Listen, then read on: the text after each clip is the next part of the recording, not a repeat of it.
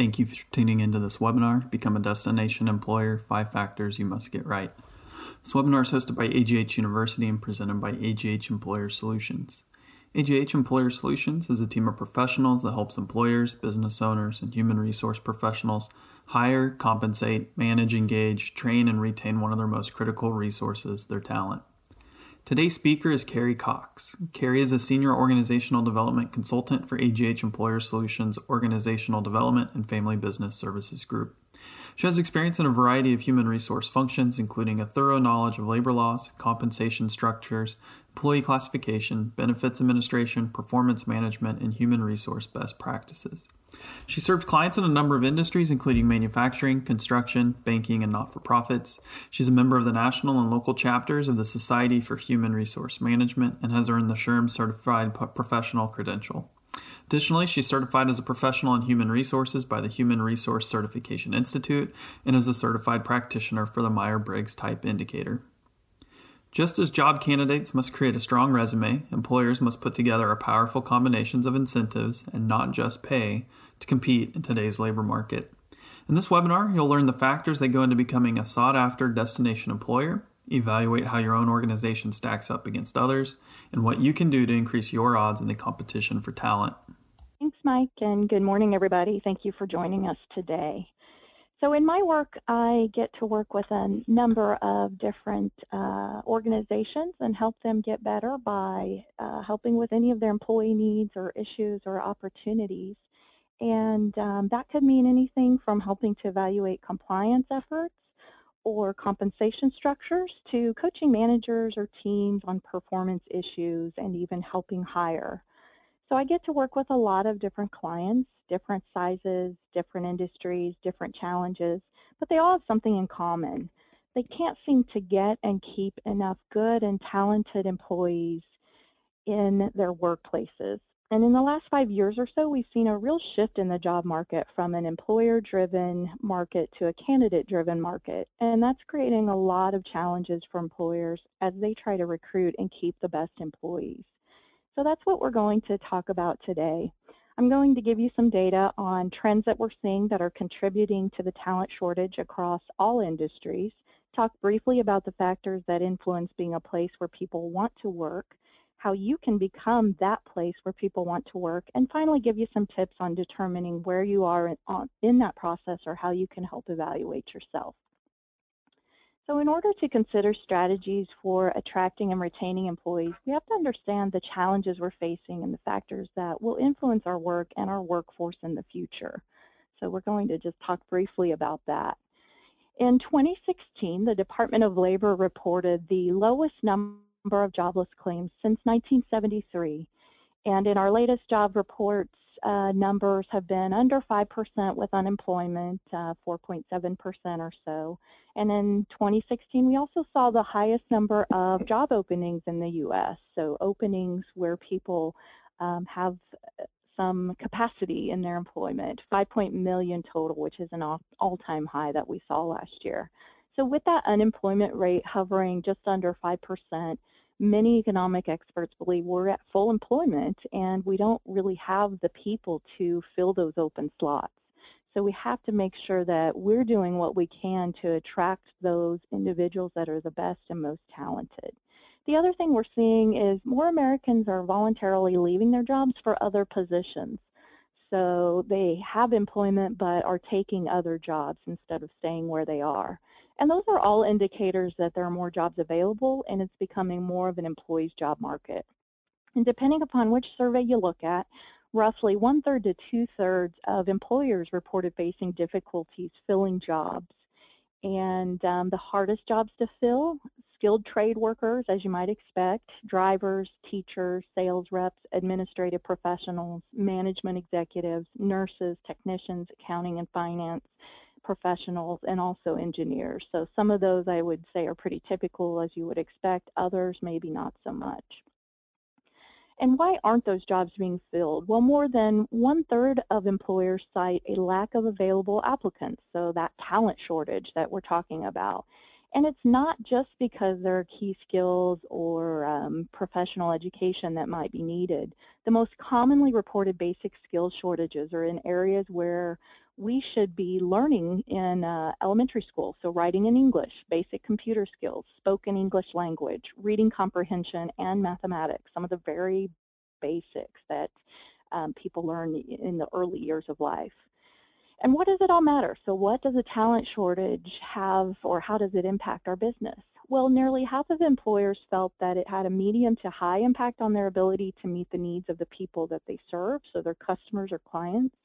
41% say it reduces their competitiveness or productivity levels in the organization, and nearly a third said it caused increased in employee turnover, higher compensation costs, and lower employee engagement. All of those things impact your bottom line. And of course, it's even more of an issue for skilled labor and careers in those STEM areas, science, technology, engineering, and math. So it's even harder to find employees and keep employees in those areas, which has led again to that candidate-driven job market, which is that shift we've seen over time. Additionally, we're seeing some different trends impacting our work that we should be aware of. So technology growth is one. We continue to see technology grow at a pace that is much faster than our own abilities. So we have a need for more highly skilled workers and workers who are adaptable to the pace of change. We have to consider how this impacts the skills that are needed in our future employees. It takes more than just a warm body to fill a slot. Skills need to come with or be learned by that person in the role. So one thing you need to think about as you hire, what are the most important skill sets that you need and what can be trained or learned on the job? It's usually easier to train someone on technology than to teach critical thinking skills, for instance. So you want to make sure you're looking for that right fit. Another area or trend that's impacting our work is government regulation. So with the new administration in our federal government, we may actually be entering a time of deregulation as it looks today. So it's critical to think about the skills needed to keep up, including helping our stakeholders to understand these changes. And you'll have to consider as we go forward, how does deregulation impact your business and the employee side of it? Globalization is another trend that's impacting our work. So um, we are much more connected globally to what's going on around the world, but also to businesses and um, others that we impact with on that level. And we have to think about what's going on with the current administration and changes to legislation, trade, immigration. Those not only impact our local communities, but our customers and business as a whole. So you need to be aware of what globalization looks like and how it relates to you in your company and the uh, customers that you're trying to serve. A final trend to think about as you move forward is shifting demographics. So millennials and the generation that follows them are changing the way we work. And with 10,000 baby boomers reaching retirement every day, there's a need to preserve or replace the knowledge that they take with them when they go. Generation X, who follow the boomers, they're much smaller than the baby boomers, so the numbers are not there just to fill the gaps that the boomer generation leaves behind. And we have to successfully integrate the new generations into our workforce earlier than maybe we've been used to in the past. Additionally, we see greater diversity with each successive generation, so there's a need not only to understand how best to work with the different generational needs, but also how best to serve our community's population needs as that shifts. So this generational shift is something we see employers struggle with time and again, so I wanted to dive just a little bit deeper into that. If you're still struggling with how to deal with millennials, you've got to figure it out and get on board. If you're just stuck belaboring the point that millennials are all about me, me, me, then it's not going to help you to recruit the best employees you need and it's not going to help your business. And as you think about it, if this generation or millennials is about me, me, me, um, we've got a side-by-side -side comparison here of a couple of different magazine covers. Um, the second one I just put up from the 1970s, that the boomer generation was all about me too. So it can just be a perception of where people are in life, but what you have to do is find a way to bridge the gap and adjust to the workforce today. And many of you are doing that and succeeding already. Um, I hear from some clients it's frustrating. They don't understand how to work with or best address the needs of millennials. And it can be frustrating, but you've got to deal with that because the boomers are leaving and the Generation X can't fill that gap just based on sheer numbers that they have. And then a couple of thoughts on Generation Z. Um, they've been referred to as a number of different terms, but this is the one I've been hearing most uh, frequently. So they follow millennials anywhere from 1995 to being born in 2000, just depending upon the sources you look at. They're going to be the most diverse generation in history, having the shortest attention span of only eight seconds. Think about how much they use technology. They're really the first true digital natives in the world. They've also come at an age post 9-11 in a world that's been saturated with terrorism, war, and economic distress. So likely this has made them to be more target-oriented, planning careers and see seeking job security earlier than previous generations. They're eager to work, and they're likely going to be in your workforce pretty soon if they're not already there. Some of them may skip college because they want more job security. They want to get straight into work some of the things that are going to be important to this next generation Z include entrepreneurship, desire for social leadership, quick communication, and knowledge and education. And so how do you cope with that? Well, you've got to be innovative in your practices or you won't appeal to them and they won't stay with you. So you've got to deliver on their constantly evolving needs You've got to make them part of the solution, making sure you involve them to help create what they want in their jobs and in the companies they work for. And you've got to demonstrate respect and loyalty before they ask for it. So it's a relationship of mutual respect.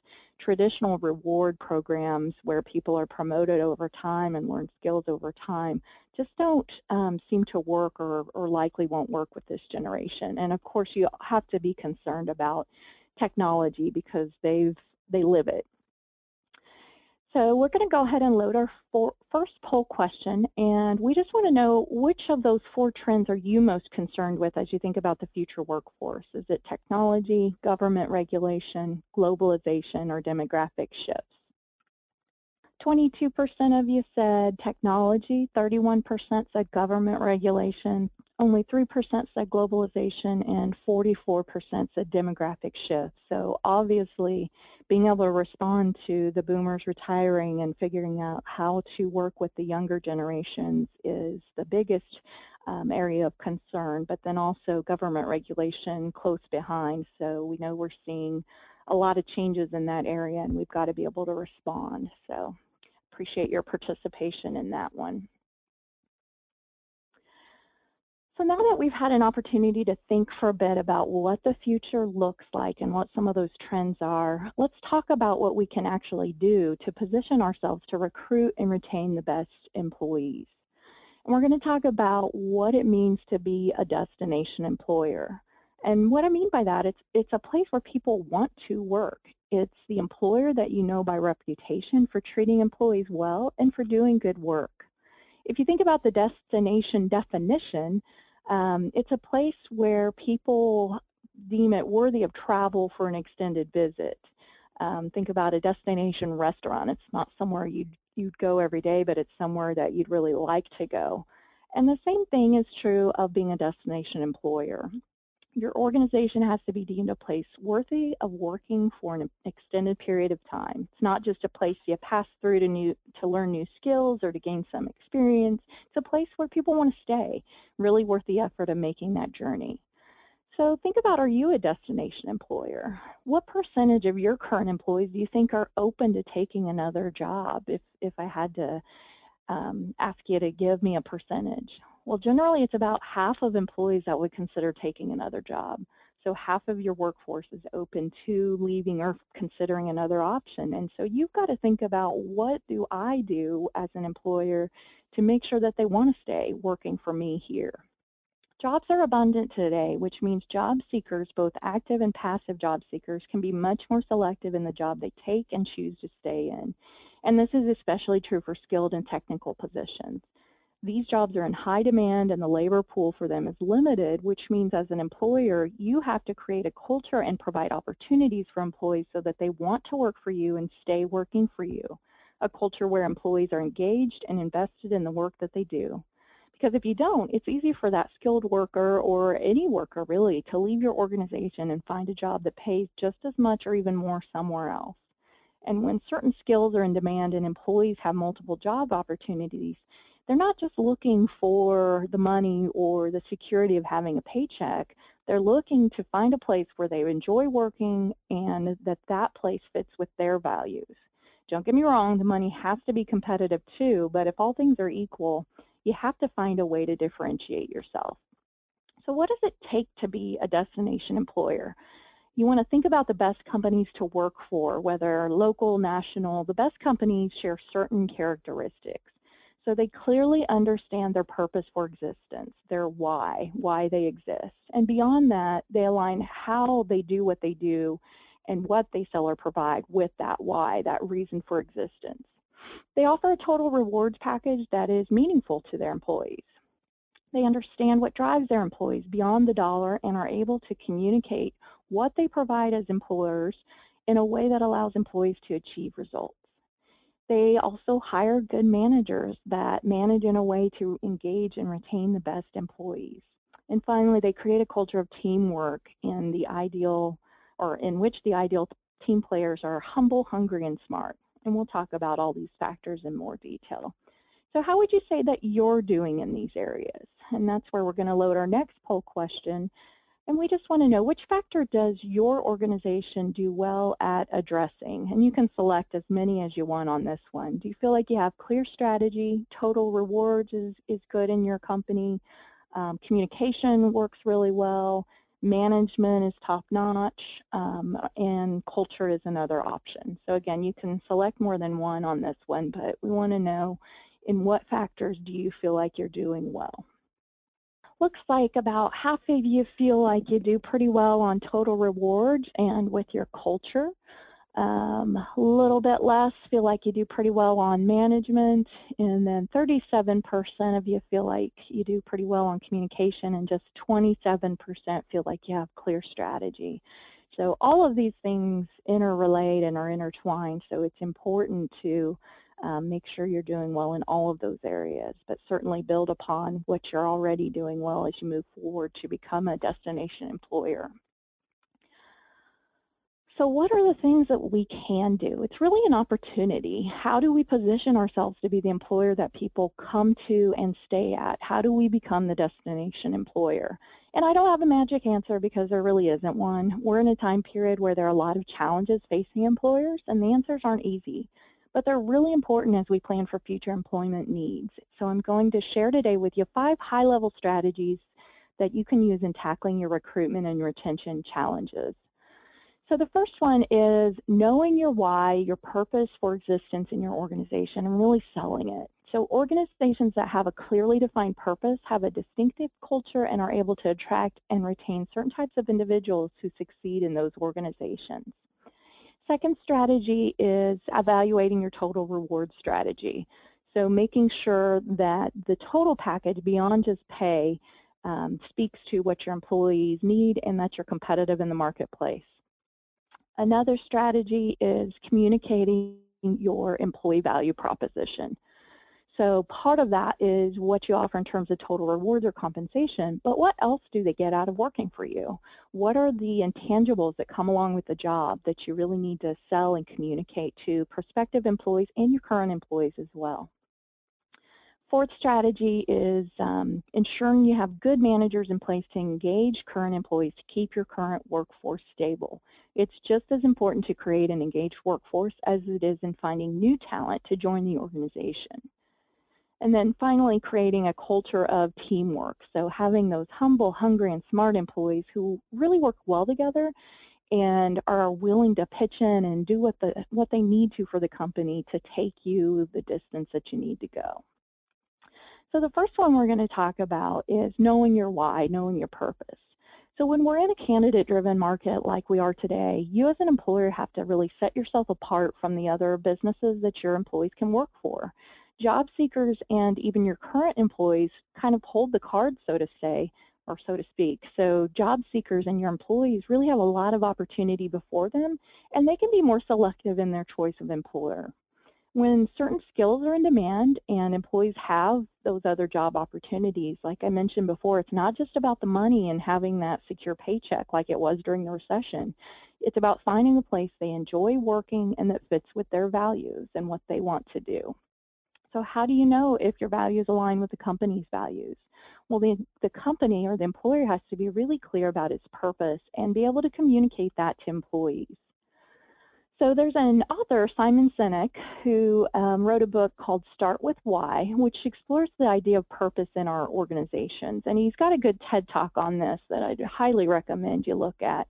Um, it's very good, and of course TED Talks aren't too lengthy. But he argues, um, and his theory is companies with a clearly defined purpose that they can articulate in a meaningful way are more successful than companies that aren't clear in their purpose. He says that people will buy from you because of why you do what you do and not just because of what you offer. So it's not just about the product that you offer or the service that you offer. It's why. It's why you offer that product and service. And he gives the example of Apple. We all know Apple.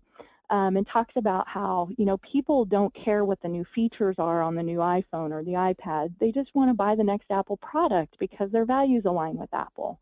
Um, and people will wait outside for days to get the new iPhone or the new release of um, whatever new technology it is out there because they just believe in Apple. They trust in Apple. And there's some data to back it up as well. So 80% of consumers choose to buy products from companies they trust. And 63% of consumers refuse to buy products and services from a company that they don't trust. And that trust comes from really understanding the why and why the company is doing what they're doing, aligning with values. And this extends to your brand with employees and candidates, not just with your customers. So as an employer, you have to understand your why, your purpose, why you as an organization do what you do, and how does that translate to the employee? It's really no different than thinking about how that translates to your customers or your clients. When you sell yourself as a company, you have to clearly communicate why your company does what it does. What is your purpose so that the right employees choose your organization.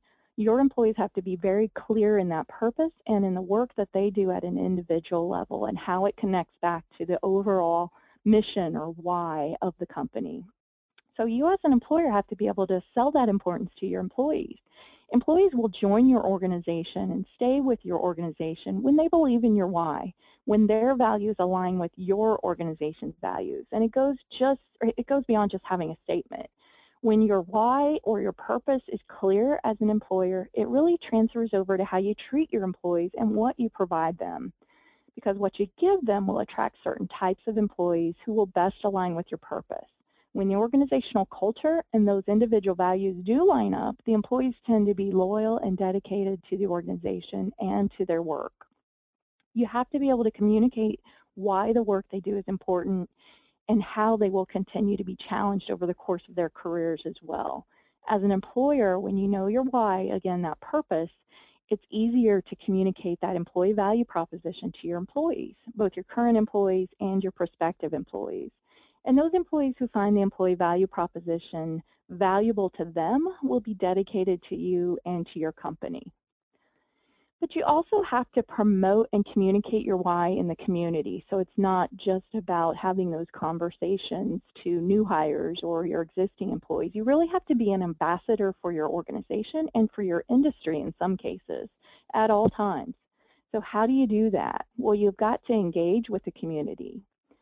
So some of you do this very well and others may actually be more challenged if you live in a smaller community and you might have more distance to cover um, to be able to provide engagement to your communities. But you've got to be a brand ambassador and a little bit of a marketing strategist as you think outside of the box for how you reach, say, children at a younger age so that you keep them interested in your particular company or in your industry as they learn and grow and you want to continue to appeal to their needs and motivations as they become your employees. So thinking about those STEM careers, um, science, technology, uh, engineering, and mathematics, there are a lot of communities that have STEM programs through schools or just other organizations, and, and you can get involved there. Even if you're doing it at an individual level, that certainly helps, but if you can get your company behind you and, and be a part of those organizations, that helps even more you're thinking about building those relationships very early on as you're thinking about really who fills your seats in 10 years, 20 years, or maybe even 30 years down the road. And having a positive community image can help too. So tying back to your why statement, what's our purpose? Why are we here? A lot of organizations include some kind of community aspect to their why statement. If you think back, 75% of professionals are passive candidates. So they're not actively looking for a company, but if an opportunity came to them, they might consider it. So putting your name out in the community as a great employer will position your company well when you have an open house or you have a career fair, you have open jobs. People will have that name or brand, brand recognition and know that you're a good place to work. If you have particular programs that engage in hiring women or minorities, veterans, individuals with disability, um, those are all things to promote in your organization that may get you exposed to applicants that wouldn't normally have considered you as an option. And the other piece that you can do to promote your why outside of your organization is getting on social media. So 75% of U.S. respondents believe that companies whose C-suite executives and leadership team use social media to communicate about their core mission, brand values, and purpose are more trustworthy. And think back to those stats that I gave you before about um, consumers buying products or not buying products from individuals or companies that they trust or do not trust. So the same translates over to employees. If you're more trustworthy, more employees will want to work for you and stay working for you. So our next strategy that um, we want to talk about is total rewards and making sure that you assess that. And we provided a full webinar on this topic last year, so I'm just going to hit it at a high level, but if you um, want to see that in more detail, you can visit the archives at AGH University or um, send us an email and we can send you a link if you'd like that full webinar access. So when we think about total compensation or total rewards, we're looking at different aspects related to pay, which can include both um, cash or incentive pay, your base pay, what you get on a regular basis, but also some of those variable pay forms. Um, profit sharing can fall into that. We also think of health and welfare benefits, so your traditional insurances like health, dental, vision, life, short and long-term disability, Flexible spending accounts, health savings account, employee assistance programs, wellness programs all fall into that uh, bucket as well. You think about retirement planning. So what do you offer in terms of a 401k, an IRA, pension plans, long-term incentives, profit sharing, those types of uh, benefits. Paid time off is another aspect as you think about um, total rewards or compensation. So the holidays that you provide, vacation, sick, PTO, maternity or paternity leave, other forms of leave like uh, bereavement, military leave, jury duty pay, those kind of things. And then finally, there's an other category, which would be anything that you provide or invest money in on behalf of your employee. Um, and you can get pretty creative in that category. So we'll give you a few options as well. So in a survey by the Society for Human Resource Management, or SHRM, about 34% of HR professionals said they had difficulty hiring because salaries are not competitive for the market. And about 23% said candidates have actually rejected their compensation package. So you want to make sure that you're competitive at this level um, and you can do so, do so through market assessments. And base pay is just one aspect of total compensation, but it's definitely a really important one you have to get right people have to perceive that their pay is fair and that their basic needs are covered. If not, then they're going to be focused on the unfairness of their pay and their situation and be anxious about their circumstances and they're not going to be the best employer for you. So you want to make sure your base pay is competitive. But that's just one piece of the puzzle.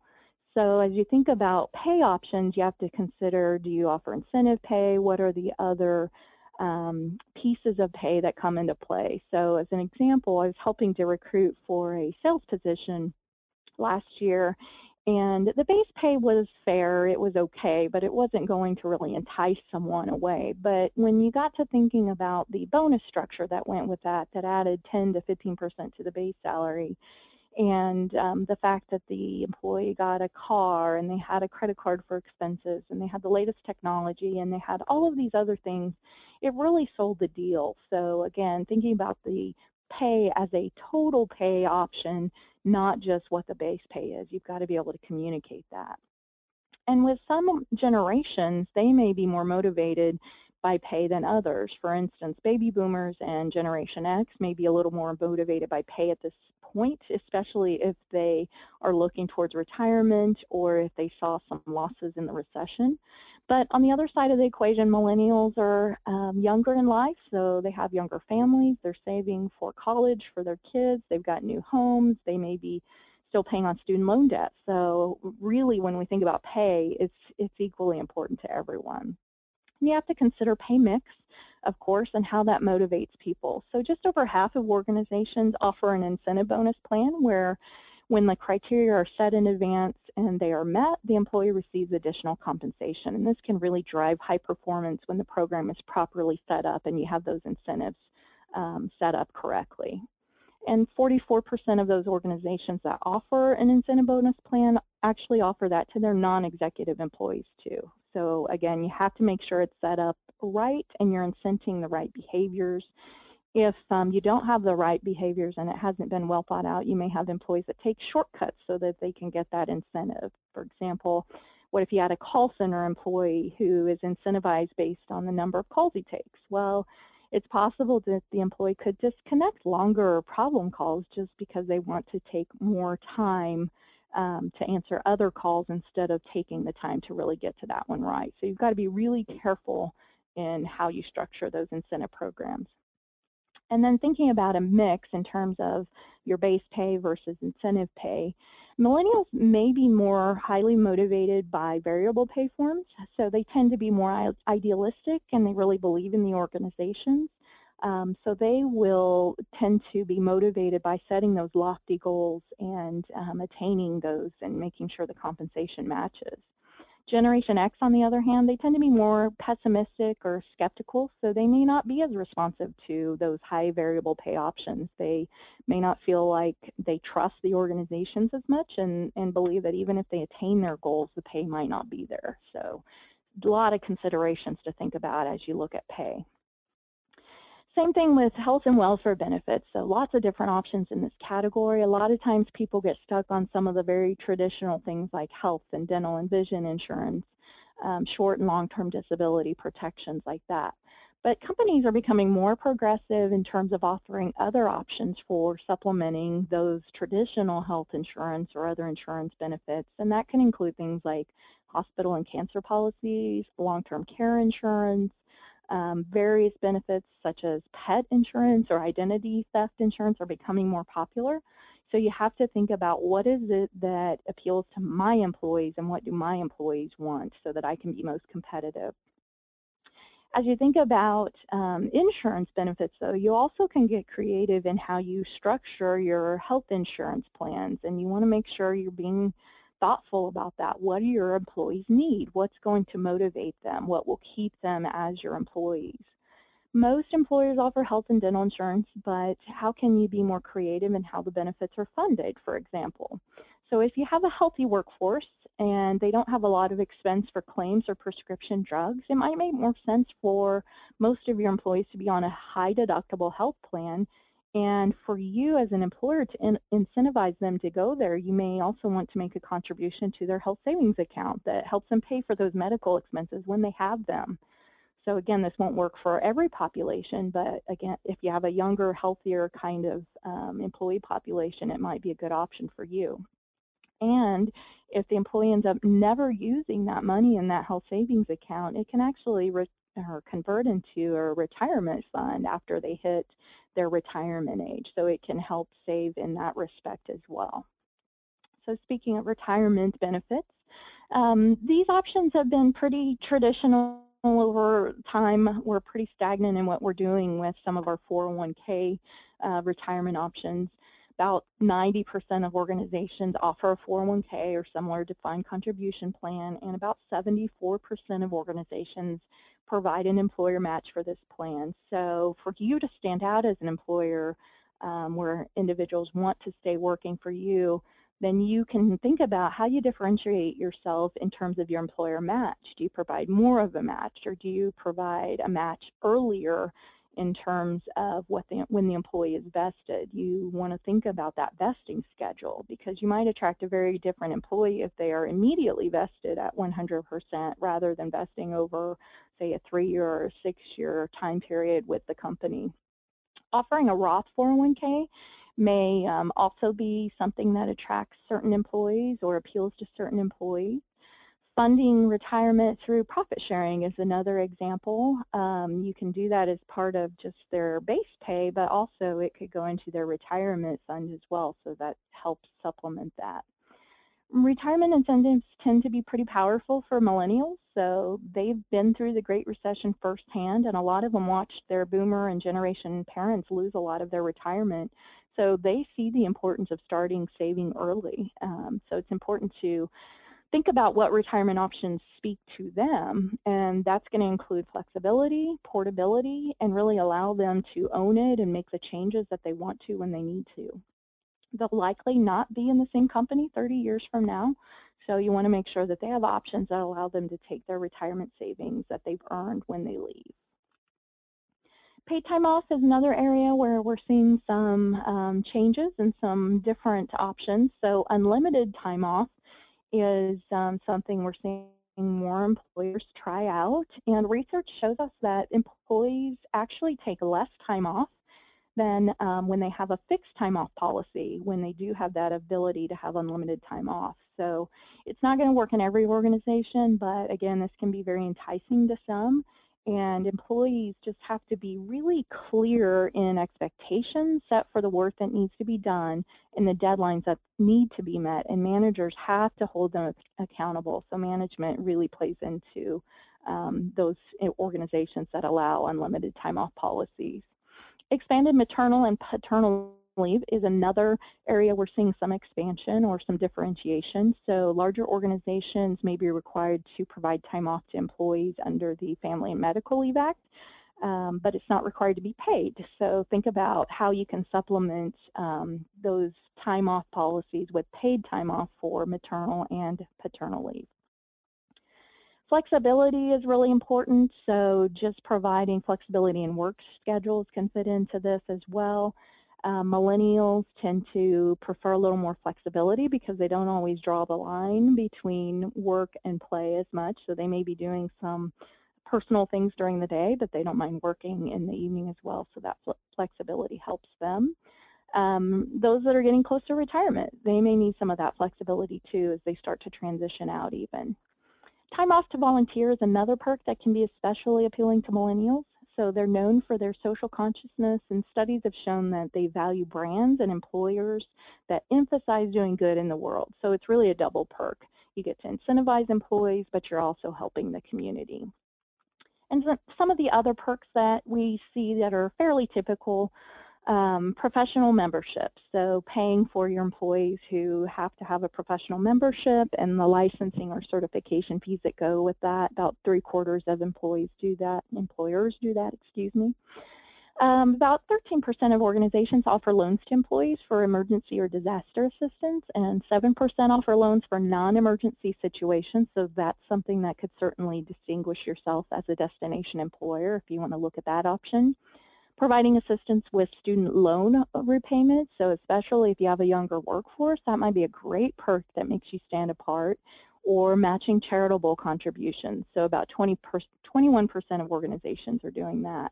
And then just other little things that maybe don't um, have to add up to a huge sum, but really make a difference. So knowing that their favorite artist is coming to town and you buy them tickets for that event or sporting events or um, providing food, lunches, those kind of things. All of those factor into um, that total reward strategy that you have.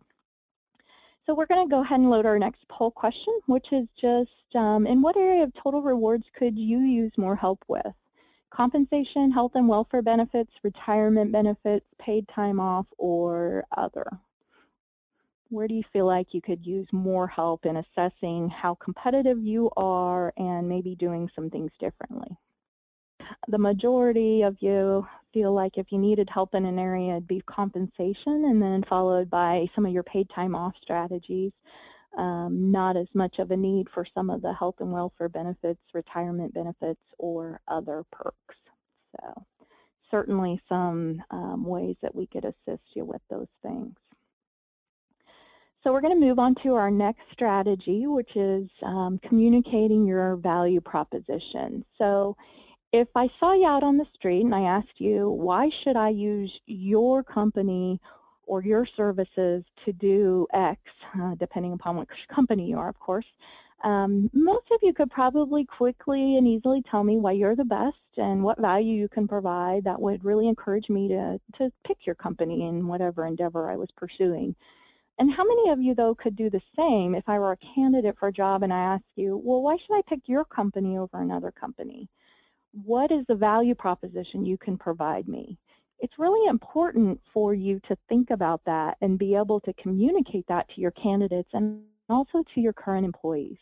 And when I talk about a value proposition from an employee perspective, you know, what do I mean by that? Well, it's the tangibles and the intangibles that you offer employees. It's what your employees get when they come to work for you. So it's things like a paycheck and health insurance. But it's also the intangible things which are often so much more overlooked. It's the things that you can't put in your bank account, but that make you feel good at the end of the day, that make you walk away and feel like you had a sense of building something of value or that you belong to a great team or a great company. So I want you to think a little bit about what makes up your employee value proposition for your company. It's really important to understand the totality of what you offer employees, not just the total rewards that we talked about. And that's one important aspect. I'm not going to belabor that point. We already spent some time on it. Um, it's something that you need to be competitive with in general just to have employees interested in coming to work at your company and staying at your company um, but it's a lot more than, in, than just pay. Another um, part of the employee value proposition is opportunity. So here we're talking about what are the opportunities that an employee has to develop over time? What training will they get? How do you um, consider their career progression? What's the stability they have in working for you? On-the-job training is one of those areas that can be a highly effective way of retaining good employees, and it's especially important with the younger generations.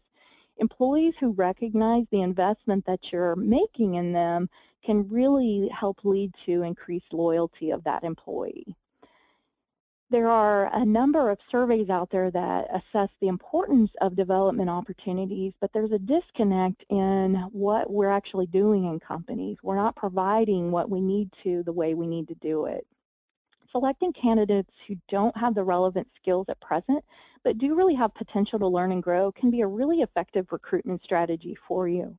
So if you've developed programs where you have very effective training and onboarding and skill development, really sell that up in your recruitment in your recruitment efforts.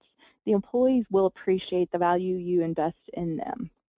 Technical skill development isn't the only thing to consider. Soft skill development is also important for an employee's success. And when we look at certain research that's been uh, done out there, so studies of over 500,000 people um, in this particular instance. Emotional intelligence was shown to be the single biggest predictor of performance in the workplace and the strongest driver of leadership and personal excellence. So it's not just those key technical skills, it's really about how people interact with each other, being able to read the room or read the situation or manage their own emotions and their reactions. And according to research by the Carnegie Institute of Technology, skills in what they call human engineering, which would incorporate an individual's personality, their ability to communicate, negotiate, and lead others, those skills account for 85% of financial success. Only 15% is due to that technical knowledge. So it's really important for you in the organizations where you work to provide those soft, soft skill development areas too. But beyond that, you want to think about the employee as a person. So your longer tenured employees benefit from development as well. They may not need skills training, but something you can provide all of your employees is thinking about financial awareness training or a wellness program, personal development opportunities. So it's not just about those technical job skills, it's about the employee as a whole person and making sure they're healthy outside of work, work in terms of physical health, mental health, financial health, spiritual health. All of those things allow them to focus more on the job at hand and then they're more productive at work. And that's a great perk that you can sell, that you offer some of these different aspects of development for an employee. The problem that some of us face, though, is related to budgets. So in a SHRM survey that was done recently, nearly one-third of HR professionals said that their organizations didn't have a training budget. So how do you provide training when you're not budgeting for that and it's not prioritized in the organization's budget? I would really encourage you to take a look at this. Another aspect, though, related to training and development is succession planning. So what are the opportunities that an employee may have in your organization to move forward and progress in their career and move into the next line of leadership and management? Most organizations recognize that there's a need for that, but only about a third of organizations have a documented succession plan where they've really formally thought out what is the path? What are the key positions? Who do I have available? Those things can be really motivating to millennials. And if you can sell it up front when you're recruiting the younger workforce, but also keep selling it to your current workforce, that's a way to retain those employees, making sure that they understand there are potential paths of development for them. So that's related to opportunity. Our next piece of the employee value proposition that you want to think about is organization. So you as an employer, who do they get to serve? Who do employees get to serve? Who are your customers? How empowered are your employees? What does that look like in your organization? Is there corporate and social responsibility? Do they participate in the community? What's your market position? Are you the best in what you do? Um, what are the products that you sell? And then additionally, think about what are the technology options that are available. If you are always getting the newest and best technology, that's something that can really appeal to people. So you want to think about how you communicate that and sell that. People is another aspect of that employee value proposition. So thinking about the team that the employees will work with, what's the camaraderie look like? What quality of employees work there? Do you have all the best employees working for your company? You want to sell that. And related to that is the reputation of senior management, and we'll dive into that in a little bit more detail in a minute. And then finally, the work itself. You want to consider that connection that an employee would have to meaningful or innovative work, but also related to that, how is the work done? Is there travel involved? Is there workplace flexibility? What does work-life balance look like? How is an employee recognized for good work? Um, these are all things that you want to consider related to the actual work that the employee is doing um, as you communicate that employee value proposition. The why and what goes with it, that employee value proposition might be very different for a local government that provides services to citizens which include providing safety and well-being, um, than to a bank on Wall Street, for instance. So for an employee purely motivated by earning a lot of money, he or she likely wouldn't be a good fit for that local government or agency that is very mission driven. So your employee value proposition certainly has to align with the organization's why. And we intuitively understand that we need to align those two, but most of us don't take the time to really think through what that means. So we're not always the best at selling it or communicating it to applicants or candidates for employment, and then also our current employees. It's such a key component of attracting and keeping the right employees.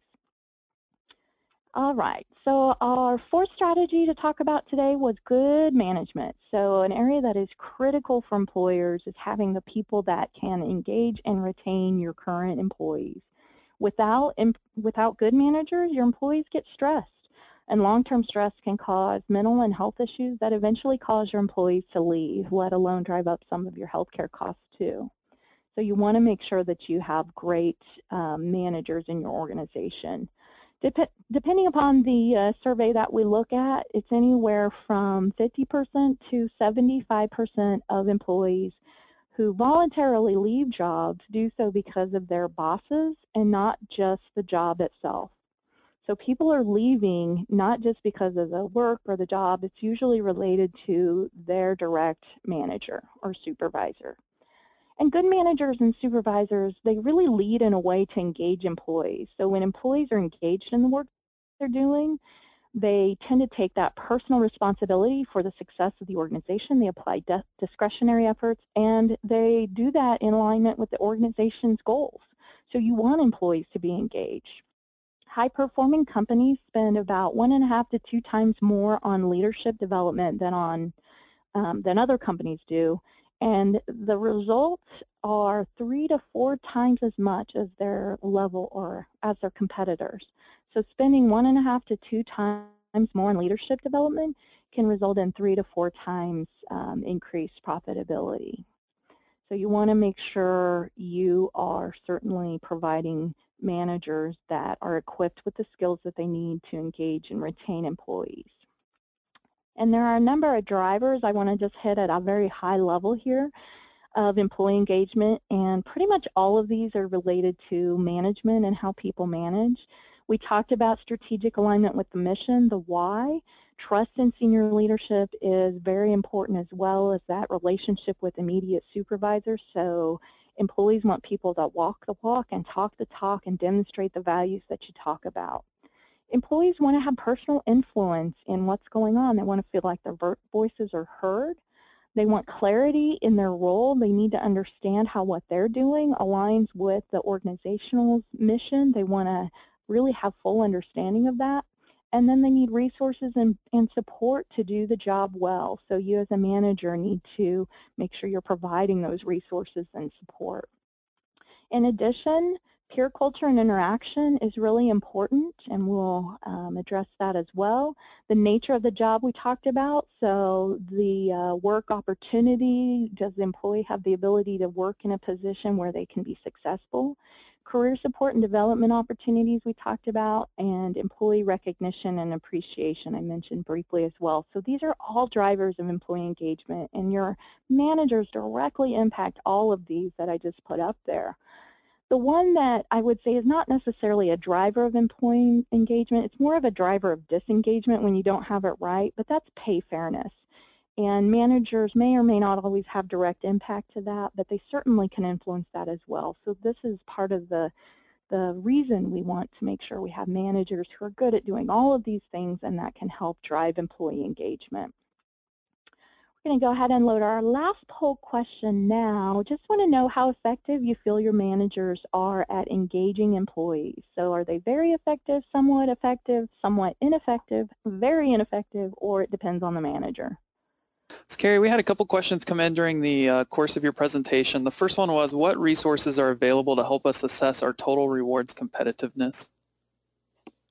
So there are certainly some um, benchmarking um, resources available for you. So compensation surveys exist out in the marketplace where you would want to look at that, um, but also you want to assess, again, total rewards, so not just compensation. And um, certainly we can help if anyone is, is interested in exploring that in more detail. All right. The second question that came in was how do you assess employees' perceptions and how we're doing with these five areas?